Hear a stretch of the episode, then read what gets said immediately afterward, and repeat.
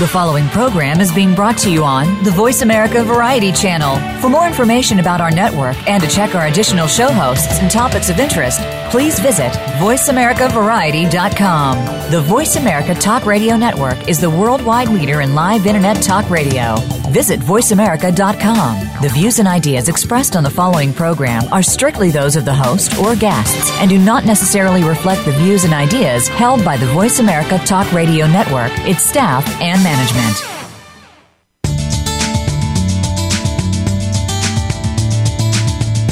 Are you looking to take your business or your brand to the next level? Want to make a name for yourself and share what you do best with a bigger audience? There's never been a more exciting time to jump in. Welcome to Lights, Camera, Expert. Unleash your expertise. Your hosts are Terry Trespicio and Paula Rizzo. With their combined media experience and top-notch guests, Paula and Terry will get you ready to shine. Here are your hosts, Terry and Paula. Ooh, here we are live, our very first show. Welcome to Lights, Camera, Expert. Unleash your expertise. I'm Paula Rizzo. And I'm Terry Trespicio. And this is our debut show. And we could not be more thrilled to have you with us. Why do we want you to stick with us? Well, for one, you have, if you're anyone who wants to be known for what you do, you've been wanting to go bigger with your brand and your business. And you see all these people who don't seem that different from you. Maybe you don't even think they're that smart. Yucking it up in the media, on air, in print. And you're wondering, why not you? Yeah, what do they got? What's the deal there, right? Are they smarter? Are they better looking, more connected? Well, you know, it's easy to assume this, right? To think, oh, well, they just got one up. They know more. But the fact is that the people that you see in the media all the time, they're not any better than you. They have just figured out one thing, what the media wants, and that can be learned. We're going to teach you. That's what this is all about. It's a skill. We are your hosts, of course, and the founders of Lights, Camera, Expert, which is a company we founded. It's also an online video course where we teach experts of every stripe how to get and keep media attention by what? Unleashing their expertise. Just let it off the chain and running wild. Wow. So aggressive. No, it's like, what is your expertise? A Rottweiler? Is it more of a poodle? And today we're kicking off a series of really fun and fascinating conversations with experts that we admire, who have done all kinds of things that we bet you want to do too. They're experts, authors, industry pros, media insiders, you name it. And we really have a lot to learn from them as well, which is why we're excited to bring them to you. Yeah, this is going to be a lot of fun. And first off, though, we wanted to introduce ourselves because you're like, who the heck are these two chicks? And what gives them the right? What are they doing over there, you know? So, I have worked in media for almost 20 years as a TV producer. I won an Emmy Award, which was really awesome for my work here in New York City as a producer for local news. And then the last over a decade, I worked for Fox News Channel as a senior health producer, where I produced all kinds of health and wellness segments. And I loved it. It was amazing. And I also was able to write a book called Listful Thinking. In my free time, my extra time. And then I was on the opposite end. So I had to then pitch myself, pitch my book, pitch my idea, pitch myself as an expert to the media. So I had for years been the one and have been the one who has been the decider.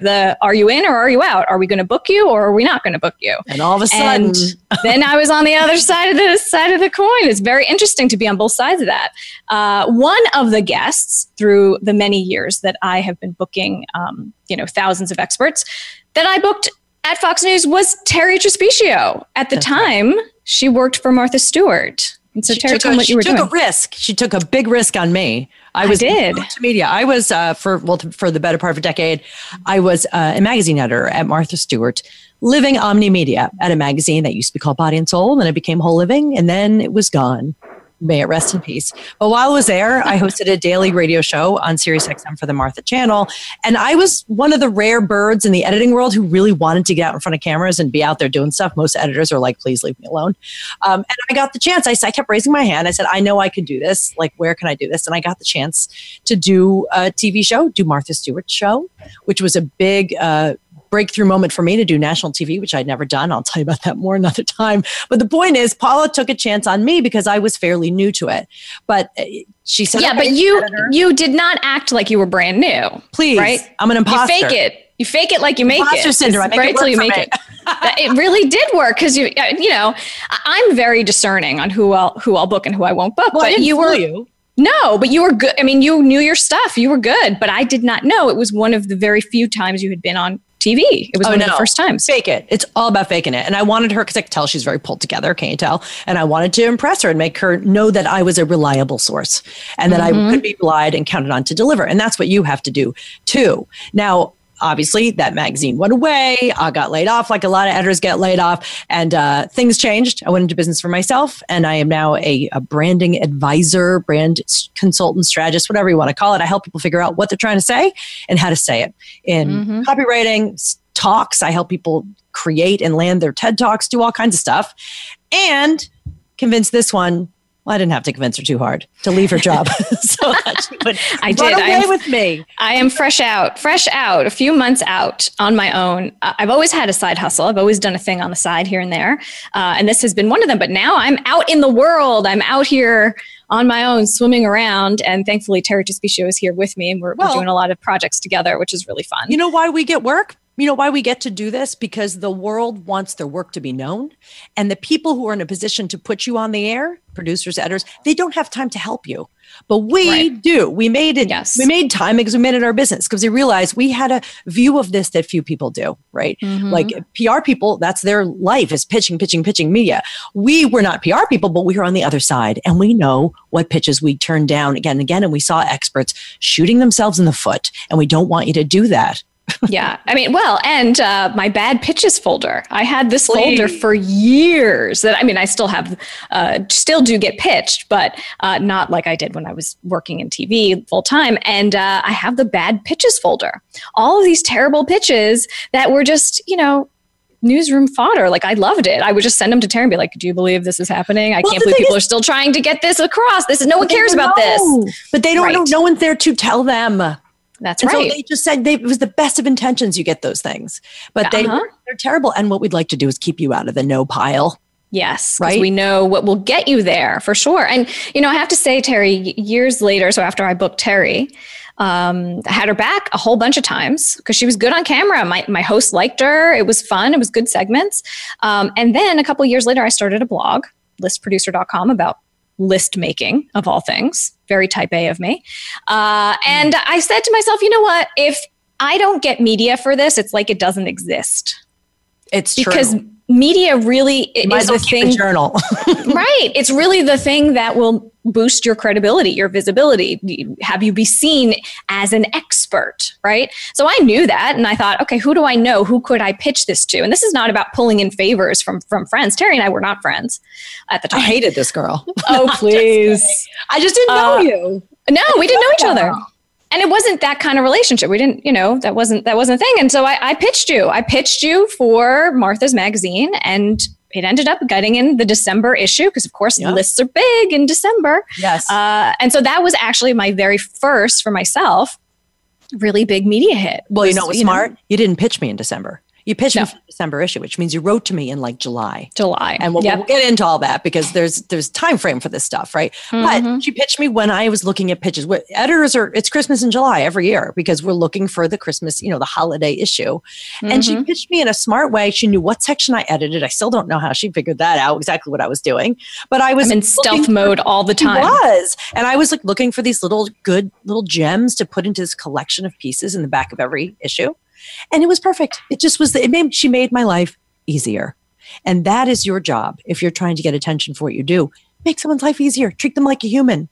There's no magic thing. It's more like you just haven't seen the way people look at your emails because you don't know what it takes to make it from the other side. Yeah, from the other side for sure. Well, Paula, talk a little bit about why. A lot of people go, well, media, that's very intimidating.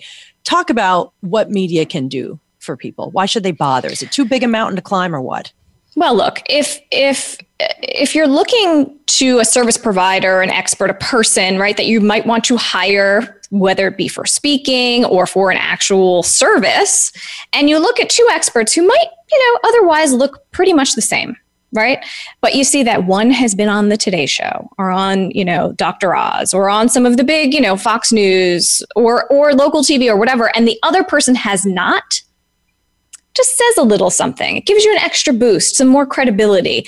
You're looked at in a different way, and media begets more media. So as soon as you start doing media, media starts to recognize that and say, oh, this is the person who talks about that thing.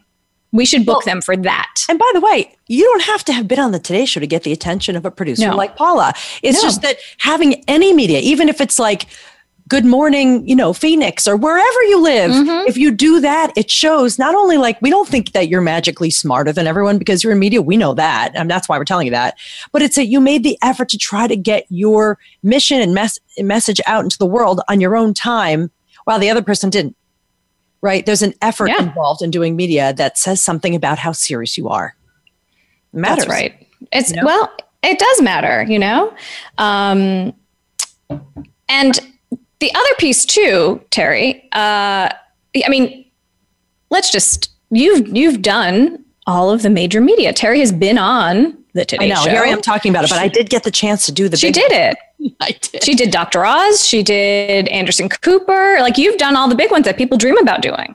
Yeah, I did. I got to do Dr. Oz many, many times, like more times I can count. And it was because at the time I was an editor who covered health and wellness. And once they had me in there and they knew I was a good presenter, look, you don't need a doctor to present some of the things I do. Sometimes I do have doctors on to present detox. But what they really want is someone who can present well. And even when I left, when I wasn't on a masthead and I wasn't an editor anymore, I thought, oh, well, there goes that. They still reach out. They're like, hey, can you still come do this? And they just called me a healthy living expert because they wanted me there. But I did get interviewed by Ann Curry. I did get interviewed by Matt Lauer, but interesting. I did get to meet all the big ones, and it was great experience. But again, I wouldn't turn down smaller media either. It's great experience to get in there and talk about what you do in front of other people. Well, and it's a good way to get known as the expert for that thing, right? Because the media, producers, editors, all the anchors, everybody, we're constantly looking for new ideas, new people, new things to get out to our audiences. And that's the biggest thing here. The biggest takeaway really is that it's about the audience. It's not about you. It's not about you. It's like, oh, I'm not good enough. They wouldn't want me. It's like, it's kind of like, what do you bring to the table? They're not really that concerned about like, well, have you earned it? Are you really worth it? They're not thinking about you, right, Paula? You're looking for the story. And the kind of world we're in where there's just so many, not only major media outlets, but lots of other media outlets, everyone's hungry for a story. Well, and that's the thing. You can share that story with them. Everything, the landscape here has changed, right? Since we started in media, because in the beginning, when we started our career, it was literally TV, radio, magazines, newspapers. That is it. And now the game has changed because you can be your own producer. Look what we're doing right now. We're producing our own very own show, right? And so, I mean, there's podcasts, there's blog posts, there's all these things. And, in the beginning, there are people who would be snobs about it and say, oh, I don't want to do that podcast, or I don't want to do that blog. It's so small. No one listens to that. Who cares? I say do everything, right? Mm-hmm. We're going to talk in a little while to Peter Shankman, who's a good friend of ours, PR whiz and entrepreneur. And, Peter does a lot of media, and I think he'll tell you, you got to do everything. Even, and one of the great things is that if, let's say, even for local media, those producers end up leaving and going somewhere bigger. Guess who they take with them? They're experts. They take their people with them. Yeah, that's what it is. That's when you say like, oh, he knew someone there. You could know a lot of people. If they don't think you're going to do much on the air or have anything to contribute, they're not going to use you. But knowing people matters. But guess who knows people? The people who pitch and continue to deliver value. And then when those people move to other outlets, they go with them. And then all you hear is, oh, well, they knew someone. It's like, yes, but they continue to deliver value to those people. There's a difference. It's not just about this connection. Make sense? Terry, I got to ask you. Oh God. Here we go. We want to know. People want to know. All right, fine. What is it like to be live on TV with Martha Stewart? You've done it many, many times. You want the best media training in the world? You go on the air with that woman, because everyone else who you do TV shows or do new shows with, the anchor has her cards. She goes through the things, or he asks you these questions. Oh, Martha doesn't care what's on the card. She's going to run that segment however she wants. And God bless her was the best training of my life, because you think you're going to move through A and then B, and then you're going to talk about green tea. They're going to talk about green beans. Oh, nope. You go out there. She goes, what's that over there? It didn't even matter. The good thing is that she trusted me, and they'd say, oh, you have Terry next. She'd be like, oh, it's fine. You don't need to prep me. She'll tell me what to do. I could barely get, she would just kind of do her thing. But she listens. She's incredibly astute. She will not let you get away with anything. No. And because she jumps around and will change things, it gives you the opportunity to be on your feet. And I will tell you this. One time I was there to demonstrate cold and flu remedies. Mm-hmm. And one of those things was a neti pot.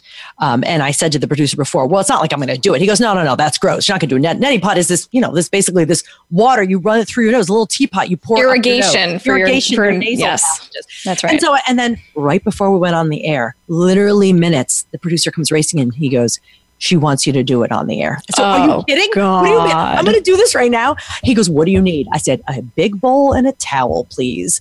And I went out there and it was like, okay, this. She goes, now, and what's this? And she was like, had a little twinkle in her eye. I was like, yep, I'm about to embarrass myself. And I took out that bowl. I said, I'm about to show you how neti potty works. And there, you can't talk while you're neti potting.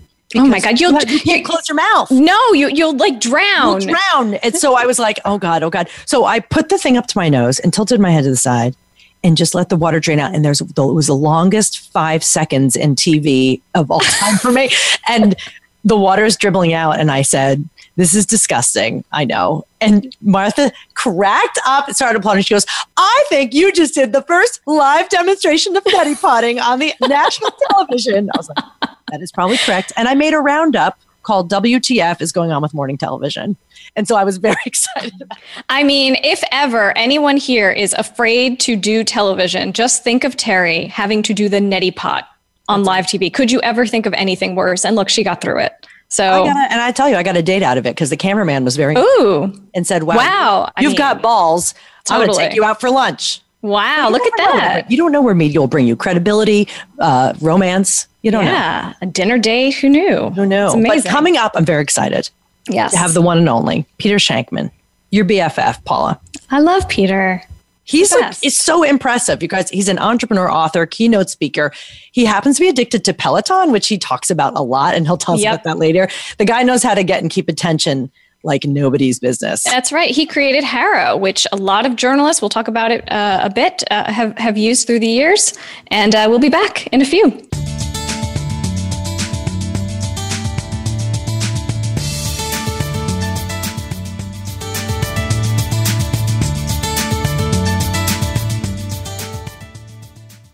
Become our friend on Facebook. Post your thoughts about our shows and network on our timeline. Visit Facebook.com/Voice America. Imagine for a minute what it would be like to step onto the set of a show that you've been watching forever, or see your name in a magazine you actually read. Sounds exciting, doesn't it? Well, here's the secret. Those experts you see on TV and in magazines aren't smarter than you. They just know how to get the media to pay attention, and it's something you can learn. I'm Paula Rizzo. And I'm Terry Trespicio, and we've been behind the scenes at major media outlets for years, booked thousands of guests, and have been featured ourselves on TV, radio, and everywhere else. We know how this works. We'll show you how to crack the media code, craft your pitch, and crush it on air. Get our free video course, How to Be a Media Magnet. You'll learn how the media thinks and how to pitch your idea so you get booked. You have something to say, and the world is ready to hear it. Go to BeAMediaMagnet.com to get our free course. That's BeAMediaMagnet.com. Follow the Voice America Talk Radio Network on Twitter. We're at Voice America TRN. You'll get the latest fix on what's happening with our shows, this week's featured guests, and general happenings that you should know about at the Voice America Talk Radio Network. Now you don't have to miss anything when you're away from your home or office. Just go to twitter.com/Voice America TRN or follow along with us at Voice America TRN, the Voice America Talk Radio Network. We're on the cutting edge of social media. Can you keep up? Streaming live, the leader in Internet talk radio, voiceamerica.com.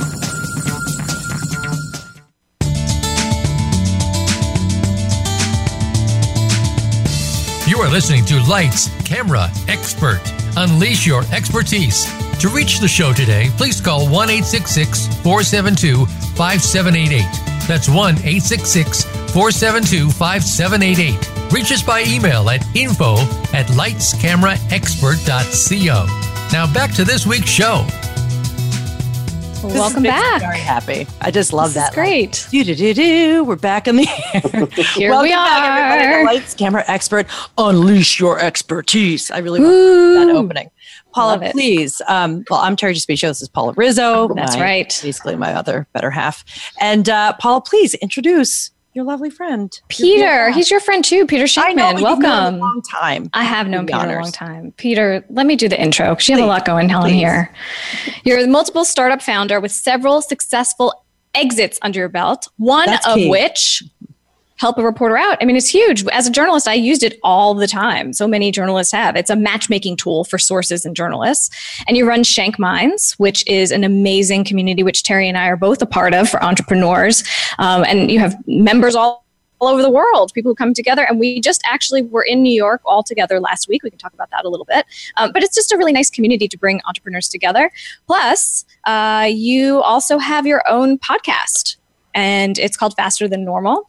And you focus on the benefits of being gifted with ADHD. I love that. Yeah. And so you and I have done some segments together in the past. So tell me a little bit. Let's talk a bit about, there's so much, Peter, because you've done PR for other people, for yourself, for connections of other people, and also, put yourself out there in a big way. But let's talk about Harrow first. Let's just get that out there. I mean, that has been an amazing part of your career and your life and changed so many people's lives. So tell us about that.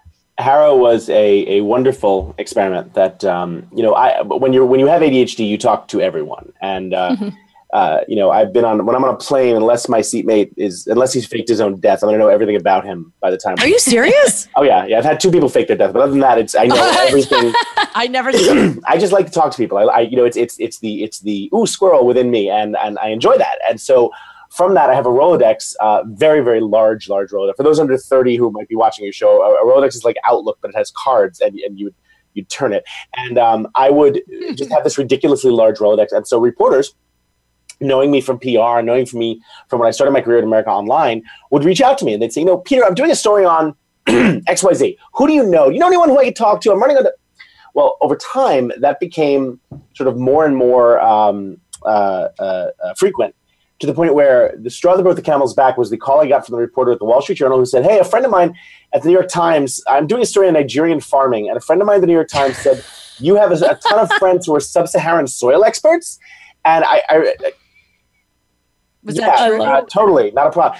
Like 12 hours later, I'd found a friend of a friend who worked at USC, and I put them together, but that was like my entire day. I'm like, there's got to be a better way to do this.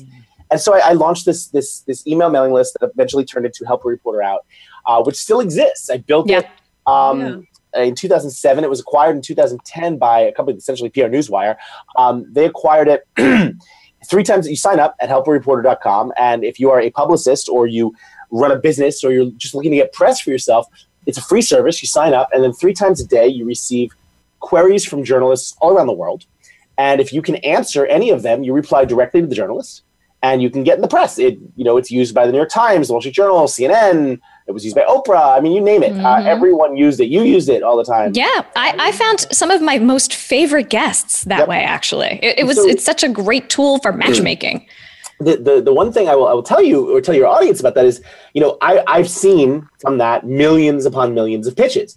And I can tell you that if you have the most basic grasp of the English language and a pretty general good idea of what you do for a living and how you can help a reporter, you're going to be better out there than 99% of the people pitching themselves. Mm-hmm. So, I don't need you to be a rocket scientist. I don't need you to walk on fire. I just need you to suck about 1% less than most people do. And oh my God, please write that down. Suck 1% less. Let's face it. We live in a society where the bar is not set that high. Yeah. Right. So I don't need you to be awesome. I just need you to be a little bit better. What's my favorite joke? That the two guys are running in the woods. They're on a trail run, and they see a bear. And the bear's reaching about to attack, and they go, "Oh my God, it's a bear!" And the first one slowly leans down and ties his shoes a little tighter. And the second one says, "Dude, you can't outrun a bear." He says, "No, I just need to outrun you." Okay, that's true. All I need you to do. I just need you to get a little bit better than what's out there, and it's not difficult. Learn about the reporter, understand what the reporter does. But press is still Hands down. It still reigns supreme. And you know, it was really always so, and it still is to a lot of people. It just seems so out of reach, so highfalutin. And it's like what you've done, and you've really changed the industry. It's helped democratize the pitching process, because we think, well, we don't know anyone there. How do we get to the upper echelons of media, society? But you don't need to do that. You just need to feed them what they want to eat. I think also it's because, you know, a lot of times you have people who, the people who do tend to try and get themselves press, they tend to do it the wrong way, because they tend to focus on press as, look at me, here's how awesome I am, look at me. And yes. I've always looked at reporters, I've always looked at having an audience or having a reporter, anything like that, it's a privilege, it's not a right. It's like wearing spandex. And so for me, the premise of you know, going to a reporter and getting on TV, it's not about, hey, put me on TV. It's about, hey, you're doing a story on XYZ, and I actually happen to be an expert on that. Let me help you do your story. Let me help you do it. Yeah. Let me help you do your job easier. Exactly. That's true. But reporters are doing 10 times more with 5 times less. You guys know that. And so if I can save you 3 hours of having to look for a source, because I'm that source, you're done, dude. Totally. Well, what about those showing up? Because that's sometimes half the battle, right? I mean, you'll pitch and pitch and pitch, not you, but just experts in general, right? People will pitch forever. And, you know, I don't need you right now until I need you. And you're so great about showing up and being there. So talk to us a little bit about that. Yeah, I've had a great, one of my favorite, I wrote a blog post about this with the basic premise that, you know, I don't care how important you are. You're never so important that you can't answer a non-recognizable number. Right, my cell phone. I have a wonderful program called Nomo Robo, which takes care of about 99% of the robocalls and spam calls. Which means that if a call does get through, and I don't recognize the number, chances are it's media. And I always answer the call. And that just the basic premise of answering that call has gotten me. My God, Today Show, CNN. I mean, I do CNN almost constantly, but I've done Today Show 4 or 5 times. I've been on CBS Early Show, Good Morning America. I've never done Dr. Oz. You literally picked up the phone. I mean, granted, they were calling you. I mean, they were calling me because they wanted you. Now they know you. You were famous. I didn't answer the phone. They wouldn't leave a message. They'd be on to the next person. Yeah. By the time a producer calls you to see if you can air, they got 3 hours to put that segment together. Right? So if you're not answering the phone, they're not leaving you a voicemail. They're like, screw you, I'm going to someone else. So the basic premise of answering the phone before anyone else, I answer my own email. I always, my assistant doesn't let me schedule things. She took right access away from my calendar years ago, but I am allowed to answer my own email, and I respond to my own email. So, I mean, just today, someone emailed me about a potential keynoting their conference in May. Like, hi, what are your fees? What are your topics? And I was in front of my computer, so I responded. And they sent back, they're like, thank you. Please tell Peter we'll be in touch. And I replied, like, oh, no, this is Peter. I'm right here. And they're like, really? Again, it's just, what can you do that's a little bit better than what people expect? People are really surprised when you write them back. I found that too. People are like, oh, I didn't expect you to write back so fast. I'm like, hey, I want you out of my inbox. Like, I don't want to be staring at this. Like, I want to get it handled and done.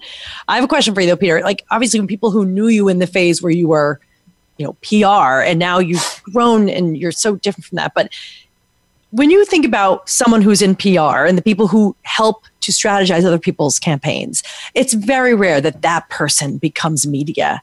Explain to people how you made that jump. Not that that's the path most people will take, because they're not going to do PR, but it's an interesting jump. I mean, for me, I guess it again comes down to I like helping people, right? And so when people tell me that they need, can you find me this person, someone to do this, someone to do that, my first reaction is sure. I happen to know about that. I'm happy to talk with you. And the thing about it is that once you get on TV, producers, they watch television. That's what they do, right? Yep. And so if someone sees me on Fox News Health, right? And they work for CNN. Like, that guy's good. Figure out who he is. They're going to find my contact info and they're going to call me. I think. But the first time, though, no one puts the PR person in front of the camera. Not the first time. I think, I'll tell you exactly the first time. The first time that I ever hit for the cycle, which was NBC, CBS, ABC, and CNN in one day, was back in 2005.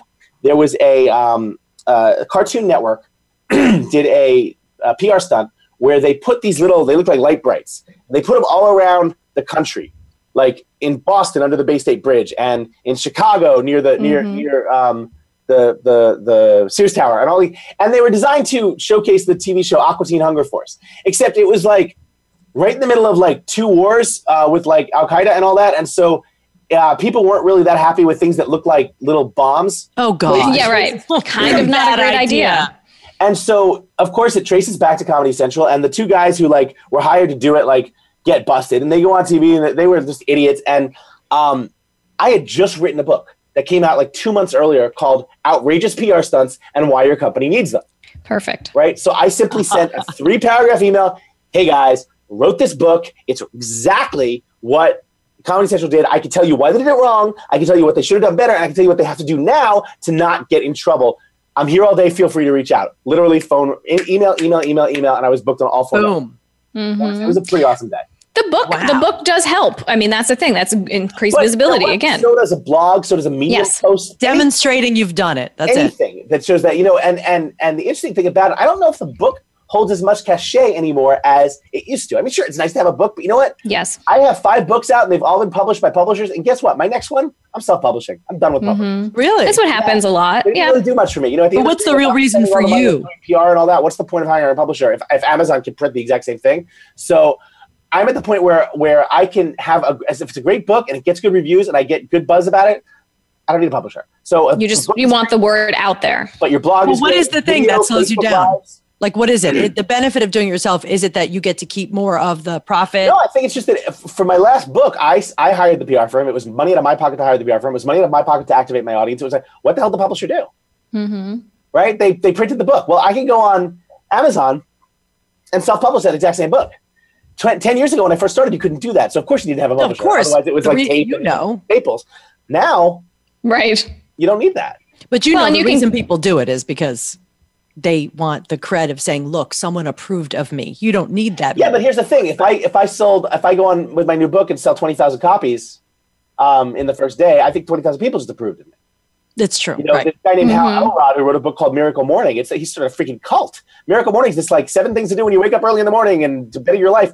I swear to God, it's a cult. It's a good cult, but it's a cult. And he is entirely self-published. Over hundreds of thousands of these books in multiple languages. They've spawned series. Miracle Morning for the entrepreneur, Miracle Morning for the parent. What the hell? The guy's sitting in his house in like Austin or wherever the hell he lives on his own, writing this stuff up and self-publishing, and he's made a fortune.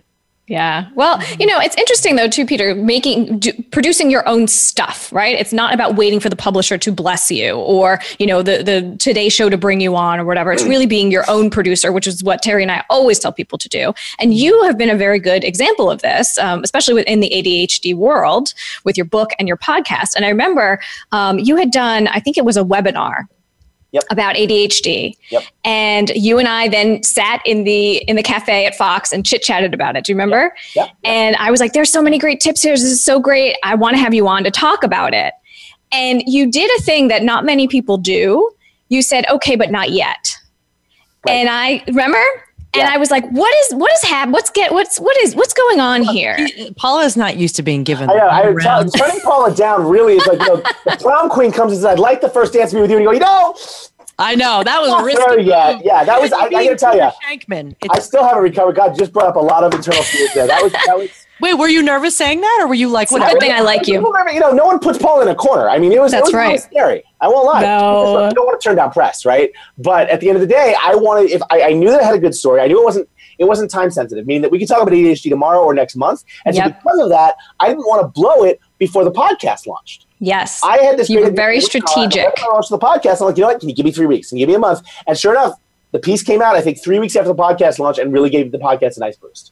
Yeah. So that was very smart intention. Not everyone can pull that off or do that, but thinking of that, you know, before you do media, if there's a reason to do it. But Paula, I'll tell you the guys on the truth. That being said, had you said, no, sorry, we didn't do this weekend, we'd be like, okay. You know? You would have done it. Totally. Yeah, totally. And you know what? I wasn't working for a live show. So for me, it was like, man, sure. That was also what I knew. So I weighed my bets and it worked out in that regard. Well, what you're saying, what's really key for people to bear in mind when they're thinking about possibly doing media, when they get over the stars in their eyes, could I possibly do it? Yes, you can. But you don't just do it to say you've done it. There's got to be strategy. You've got to be doing it for a reason. If you're going to poke the bear and get that kind of attention, right? There has to be a reason. Do you see people, what do you say is like the worst reason to go after media? I think the worst reason to go after media is because you want to see yourself on TV. That's the worst. Right? Yeah. Because guess what? You don't look as good as you think. Right. The best reason is you're helping a reporter or a producer find a story they haven't heard of yet. Right. Right. And you're sharing that in your brand, you're letting them break that. That's the best reason, because then you'll wind up with all the press anyway. Mm-hmm. It's public service. It is a public service. The thing about PR, which always intrigues me, is that everyone jumps out and they're like, well, you know, I'm just going to advertise. Here's the thing. No one believes how awesome you are if you're the one that has to tell them. Yeah. That's my favorite line. No one believes it. It's just so much better. It's the classic story of, you know, I'm sitting there at a bar or whatever, and I got people with a new line because I don't drink anymore. I'm sitting there at a wherever Peloton. Oh no, Peloton class, sure. And Like, you know, I see a beautiful girl, and I go to her and say, hi, you don't know me, but I'm pretty awesome. You know, she's going to throw a drink in my face, go back to talking about what she's doing. But if I'm friends with her and say, oh my God, that's Peter Shankman. You know, I've heard him speak before. He's single. He has a cat. He's a 4-year-old. You have a cat. You have a 4-year-old. I'm going to introduce you guys. You should be, at the very least, I'm getting her number. Right? It's that premise of a trusted, reliable source, just relatable source. That's what media is. Right? You brought up another good reason to do media, because you really can get dates out of it. That's really you're the one who started that. You're hooking up with your camera guy or whatever. Camera guy, totally. It's all about that though. You know, it's that premise that I'm awesome never sells, but he's awesome sells. It's a much nicer way to go about it. It's so true. What about Peter? I mean, you've commented on many things through the years in media. So it's like not only like crisis management, which we can talk about later, but also ADHD. People get really scared about niching down. What have you found in that regard? You know, I'm a fan of niching down. If you're great at one thing and you own that thing, sure, own a category. Fact of the matter is that I've done several things. My ADHD has allowed me to do several things, and that's the crux of it. So yeah, I can talk about ADHD because it's affected me beneficially, and here's what I've learned. By the way, in the middle of that, I also started and sold 3 companies. I can talk about entrepreneurship, and I marketed those companies. I talk about marketing, and so you know, and reporters get to know you from what you're doing. On the flip side, there are still sometimes that it simply does not work. I pitched the Today Show when my book Faster Than Normal came out on ADHD 3 months ago. Number 1 bestseller on Amazon across the board. I pitched the Today Show for 3 different angles. I pitched them about ADHD, but more importantly, I pitched them, hey guys, it's October, we're getting to the new year, let's do a segment on how to save 3 hours of a day out of your life and get 3 hours of productivity back in your life, following the tips and the tricks that someone with ADHD uses to make their day work. Because that's essentially what the book is about, right? How to get it. Today's Show wouldn't bite, not because they didn't love the topic, not because they weren't doing a piece on New Year's resolutions and how to do better. No, I didn't have the word doctor in front of my name. Really? So that was it. That was it. I wrote a book about ADHD, but I didn't know a doctor. They couldn't have. Wait, I would think they're better than that. They could always get a doctor to talk about it, but a doctor wasn't. Wow. It does matter in some cases, but and it was frustrating because I'm like, guys, I'm telling I'm not coming here talking about the medicine of it. I'm coming here talking about the fact that I get up super early at 4 a.m. to get on my bike because I know it produces dopamine that lets my day run and gives me the ability to focus and concentrate without having to take pills. Let's talk about that. Let's talk about how I'm up so early. I can go to sleep really early. My day is better. Yeah, they didn't buy it. So sometimes, no matter, it depends. They have boxes to check for their need, and it just wasn't. And sometimes you'll just never know, right? No, that's the thing with media. Mm-hmm. Totally. Well, stick with us and Peter Shankman. When we come back, a lot more. We're going to talk about crisis. Please stay for the suspense. Come for the fun. Stay for the suspense. You're listening to Lights, Camera, Expert. Unleash your expertise. We'll be back in just a minute.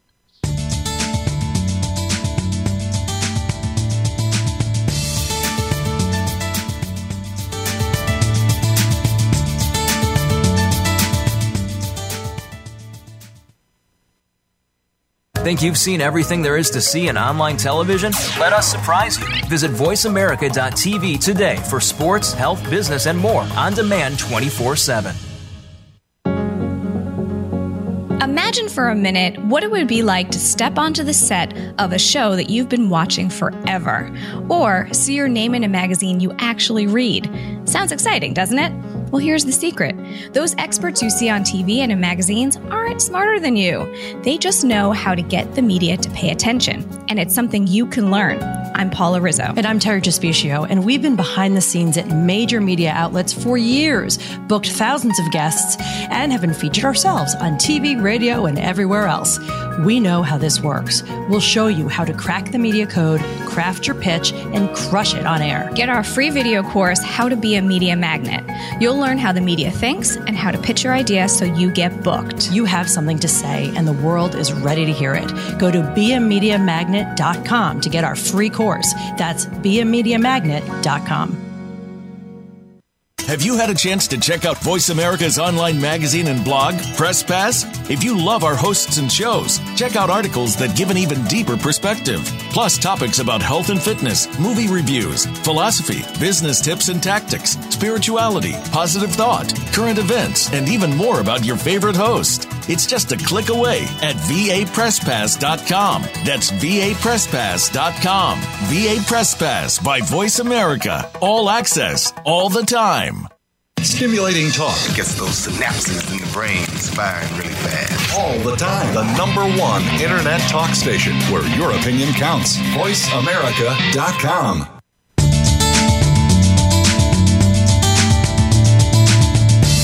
You are listening to Lights, Camera, Expert. Unleash your expertise. To reach the show today, please call 1-866-472-5788. That's 1-866-472-5788. Reach us by email at info@lightscameraexpert.co. Now back to this week's show. Welcome back. Stepping on the toes of the voiceover artist, not a good thing to do. I'm Terry Trespicio, yes, joined by my dear friend and colleague, Paula Rizzo, hi. Co-founder of Lights, Camera, Expert. And this is our inaugural show. Is that the correct use of the word inaugural? I think it is. I think so. And our guest is Peter Shankman, who we were just chatting with. He's a PR whiz, but far more than that, entrepreneur, investor, Peloton junkie. Author.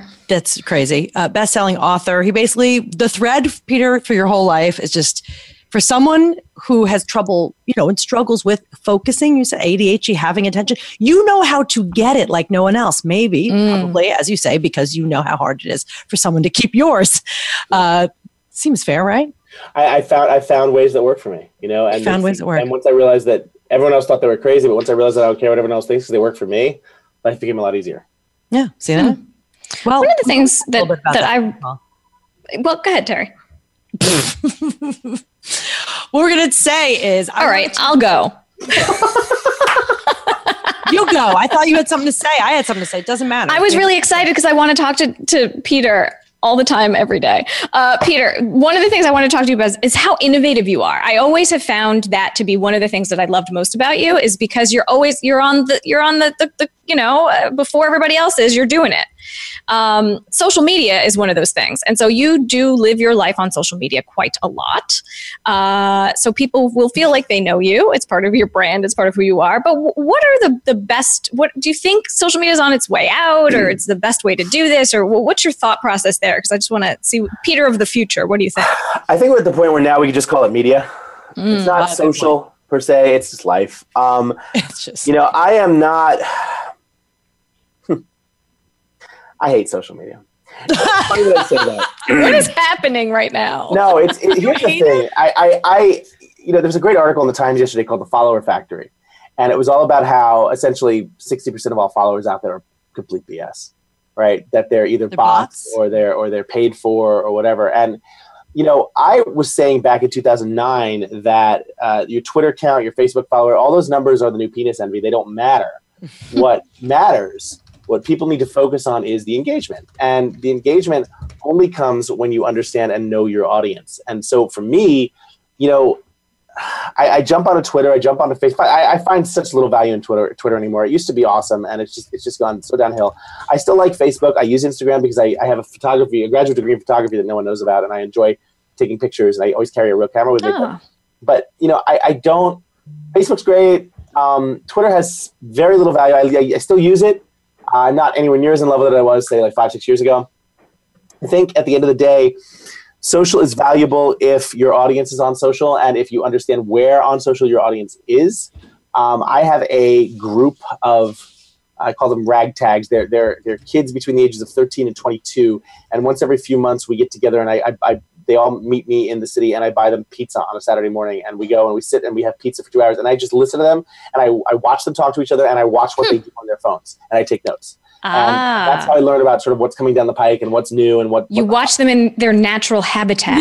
Yeah, I buy them pizza. Good all up. Seriously, it's like they're in a hamster habit trail and hamsters, but it's great. I mean, I learned about WhatsApp that way. I learned about Snapchat that way. You know, all before they became mainstream and so to understand sort of what works and what they're using. And more importantly, to understand that you can't make them do anything. You can't make anyone do anything. What you can do is you can work with your audience, you can learn from your audience, and then try to reach them in the language and the places that they are. But talking at them and trying to sell at them is pointless. Mm-hmm. I mean, you get my emails, Paula. Every email I send out, I have a mailing list of close to 100,000 people, and no one gets an email from me with a sales pitch unless... without there being much value beforehand. So like I will tell you a story, I will teach you something, I will share something about business, I will offer you something for free, something that, you know, a discount, whatever, long before I ever pitch you on anything. And I've had people email me and say, the only reason I continue to read your emails is because you provide value long before you try to sell. And so, you know, again, having an audience is a privilege, not a right. Yeah. And it's the same thing with media. You know, all people do is want from you as a media person. But, you know, sometimes you got to give a little bit before you get. No question about it. No question about it. You know, it goes back to the simple, you know, the way the universe works and the way you should believe the universe works is that if you have the ability to give 10 times the amount of help out into the universe for every one time you ask for it. Yeah.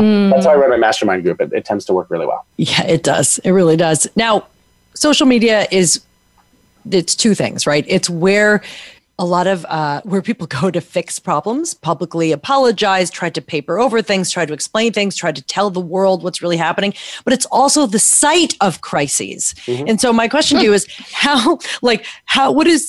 what is the best ways to use social media to adapt to or respond to crises, PR crises? We're not talking the Hawaii situation, right. Disaster, but I'm talking about other stuff. You know, get in front of it and own it. Some study came out that said 62% of people that complain on social media don't actually need a fix to their problem. They just want to be heard. Mm-hmm. Right? And so if you can go out and you can simply respond to them and be like, look, we get it. We hate delays too. We are doing, you know, unfortunately, we can't control the weather at Newark Airport, but we are doing everything in our power to get your plane up. You're currently fourth for takeoff as soon as the weather clears.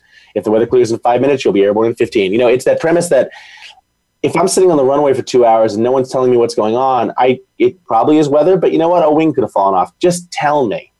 Tell me what's going on. Mm-hmm. I'll know. And that's how we should be using social to begin with, is we should be getting in front of the situations before people. You know, people are going to complain. That's fine. But just let them know what's going on. Hey, you know what? We hear you. This sucks. We're going to be right. You know who's amazing at that? Lyft.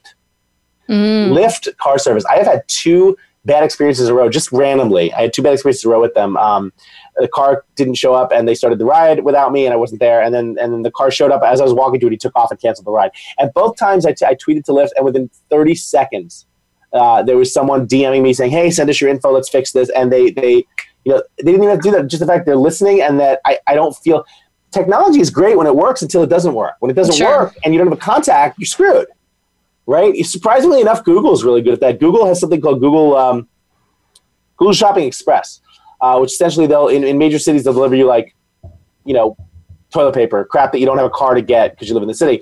And when my kid was like very, very small, I ordered a one box of size 5 diapers, and they sent me 5 boxes of size 1 diapers. And, and in New York, incorrect. In a New York apartment, 5 boxes of size 1 diapers is essentially the width of the apartment. So I'm like, I have no idea how to get these back. And I sent an email to the automated email that came to me saying your stuff is being delivered. And within 30 seconds, a human being responded. He said, "Oh, you know what? That's our bad. Just leave them downstairs with your doorman. We're going to send you the right ones right now. We'll pick up the bad one."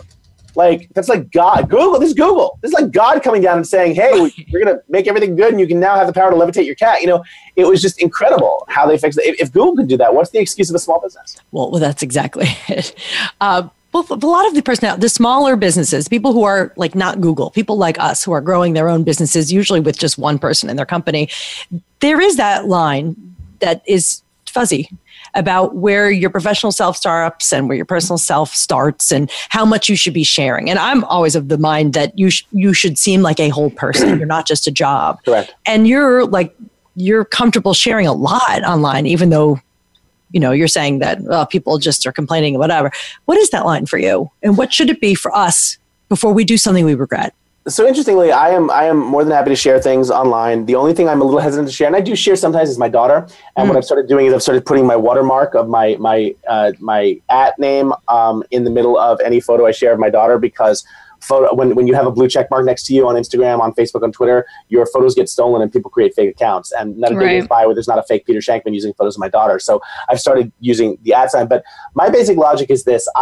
I don't want to see people on – everyone has that one aunt who comes to every family dinner and is always depressed and shit's just not going well for her. And I have stopped you know, you don't want to hang out with that aunt. So for me, it's very much about, I won't post stuff online that is depressing. I won't post stuff online that's sad. I won't post stuff online when I'm angry. I like to post happy things. I like to make people happy. I mean, it's okay to have a bad day and say, "Oh my God, what a day, I'm going to that." But find a way, find a solution to it before you post it. Worst day ever. Nothing went right. Screw this. Going to the gym. Time to ride for 3 hours. That'll make me feel better. Have a solution. Right? No one wants to see that constant, "Oh, I'm miserable," and you know, you become there's absolutely no point. So understand, again, your audience is a privilege. It's not a right.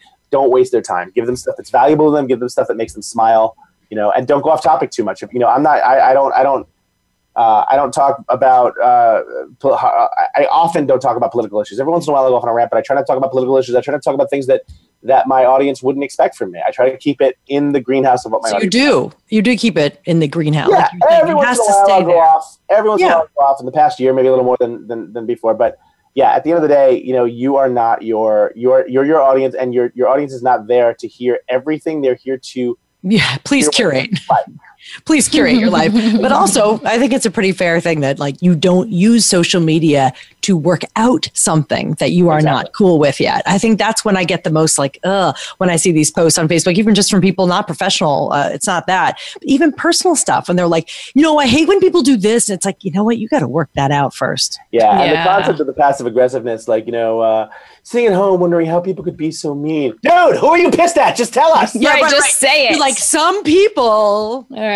What about with media, though, Peter? Have you had any issues pitching media, getting to media, using social media? Like, for me, as a producer, I hated when people would tweet at me because they would do it in a way that was always terrible. Nobody was ever good at it. They would always say, you know, oh, this is such a great story. Look at me at Fox News, at CNN, at NBC. I never felt special. So I hated when people would tweet me that kind of pitching. But what have you found? I tend to follow specific journalists and won't pitch them until I followed them for quite some time and have either figured out a way to connect with them or have in some way talked to them. So, for instance, Carrie Flynn over at Mashable, I followed her for years. I think she's brilliant. I knew of her when she was at International Business Times. And when she moved to Mashable, I sent her a tweeted congratulations to her, and I noticed that she liked it. And so I just kept following her and kept in touch. And eventually I added her and said, hey, would love to chat with you a second. What's the best way to reach you? And she's like, oh, just email me. And I asked permission. Right. And P.S. She was the keynote at my mastermind conference last week. So, you know, it's all about being respectful. You know, just because I'm online, just because I'm on Twitter doesn't necessarily mean you have the right to share the world with me if I don't ask for it, or ask me for things that you don't necessarily have the right to ask for. Be respectful. The same way that, you know, back in 1988, I sent an email to Reese Schoenfeld saying, who founded CNN with Ted Turner, and I said, hey, I just read your book, Me and Ted Against the World, and I was in awe by it. I just left America Online, where I helped found their newsroom. Could I somehow pick your brain? And 20 minutes later, his assistant was calling me saying, Reese wants to meet you for coffee. It was a game changer. Oh, wow. Look at you. And a big game changer. A big game changer, too, for entrepreneurs all over the world, ShankMinds.com, I have to say. Thank you. We had a wonderful time at your event last week. So give us a little insight. What's happening? What's on the horizon for that? Anyone can come to your events, right? Yeah, so shankminds.com is basically, when I sold Harrow, I got all these emails from people saying, hey, congratulations on your company. You should join our mastermind. It's 100 people who have sold all these companies. It's only $10,000 a year, $50,000 a year. I'm sitting there going, if I had that much money just to throw around, I probably wouldn't need a mastermind. And I realized there were not a lot of masterminds for people who had just started their entrepreneurial experience all the way to, like, their first exit. And so that's what I wanted to create. So ShankMinds is actually a mastermind for people with 1 to 3 years, more than that, 1 to 5 years experience under their belt, but is like they're in their first company or they've sold their first company and they just want some creative ideas. And we have twice weekly video chats just on Zoom like this. And it's a private group at 150 people, and I tried to keep it cheap. I think it's $89 a month, which in New York is about 7 lattes. It's designed for people to have accountability. That's the number one thing. You know, for me, when you're an entrepreneur, it's boring and lonely, and sometimes and to be able to have a group of people that on Monday I can say, okay, by Thursday I need to have this done, and, you know, starting Wednesday morning I'll start getting emails from people, hey, just reminding you said you'd have it done by Thursday. You know, it's great for that accountability. You really don't have to do this stuff alone. You shouldn't have to. You want to be on your own. No one, when you say, I want to go out on my own, that's never the truth. You're never totally on your own if you don't want to be. Exactly. Right? And it's a really fabulous group. You should check it out. Check Minds. Is that even? We are proud members and very supportive, engaged, creative, and open-minded group. So really, really a generous thing too, Peter. You just pour your heart into everything you do, and it shows. Thank you. It's very kind. Thank you, Peter, for being here. It's always great to see you. I'm honored to be your first, and best of luck on a phenomenal, what I know will be a phenomenal show. Thank you. And thank you to all of you today who've joined us, right? If this sounds like fun, getting out there, you're wondering what it's like to get some media action, go bigger with your brand and your business, we have a little gift for you. We do. In fact, we created a video course to show you how media can help you, and most importantly, how to get the media interested in what you have to say. And it's free. Just go to BeAMediaMagnet.com, and you'll get instant access. That's it. Be a media Let's say it again, BeAMediaMagnet.com. It's a fantastic course. If you like hanging out with us today, you're going to love this 3-part video series. And until next week, I'm Terry Trespicio. And I'm Paula Rizzo. And you do have something to say, and the world is ready to hear it.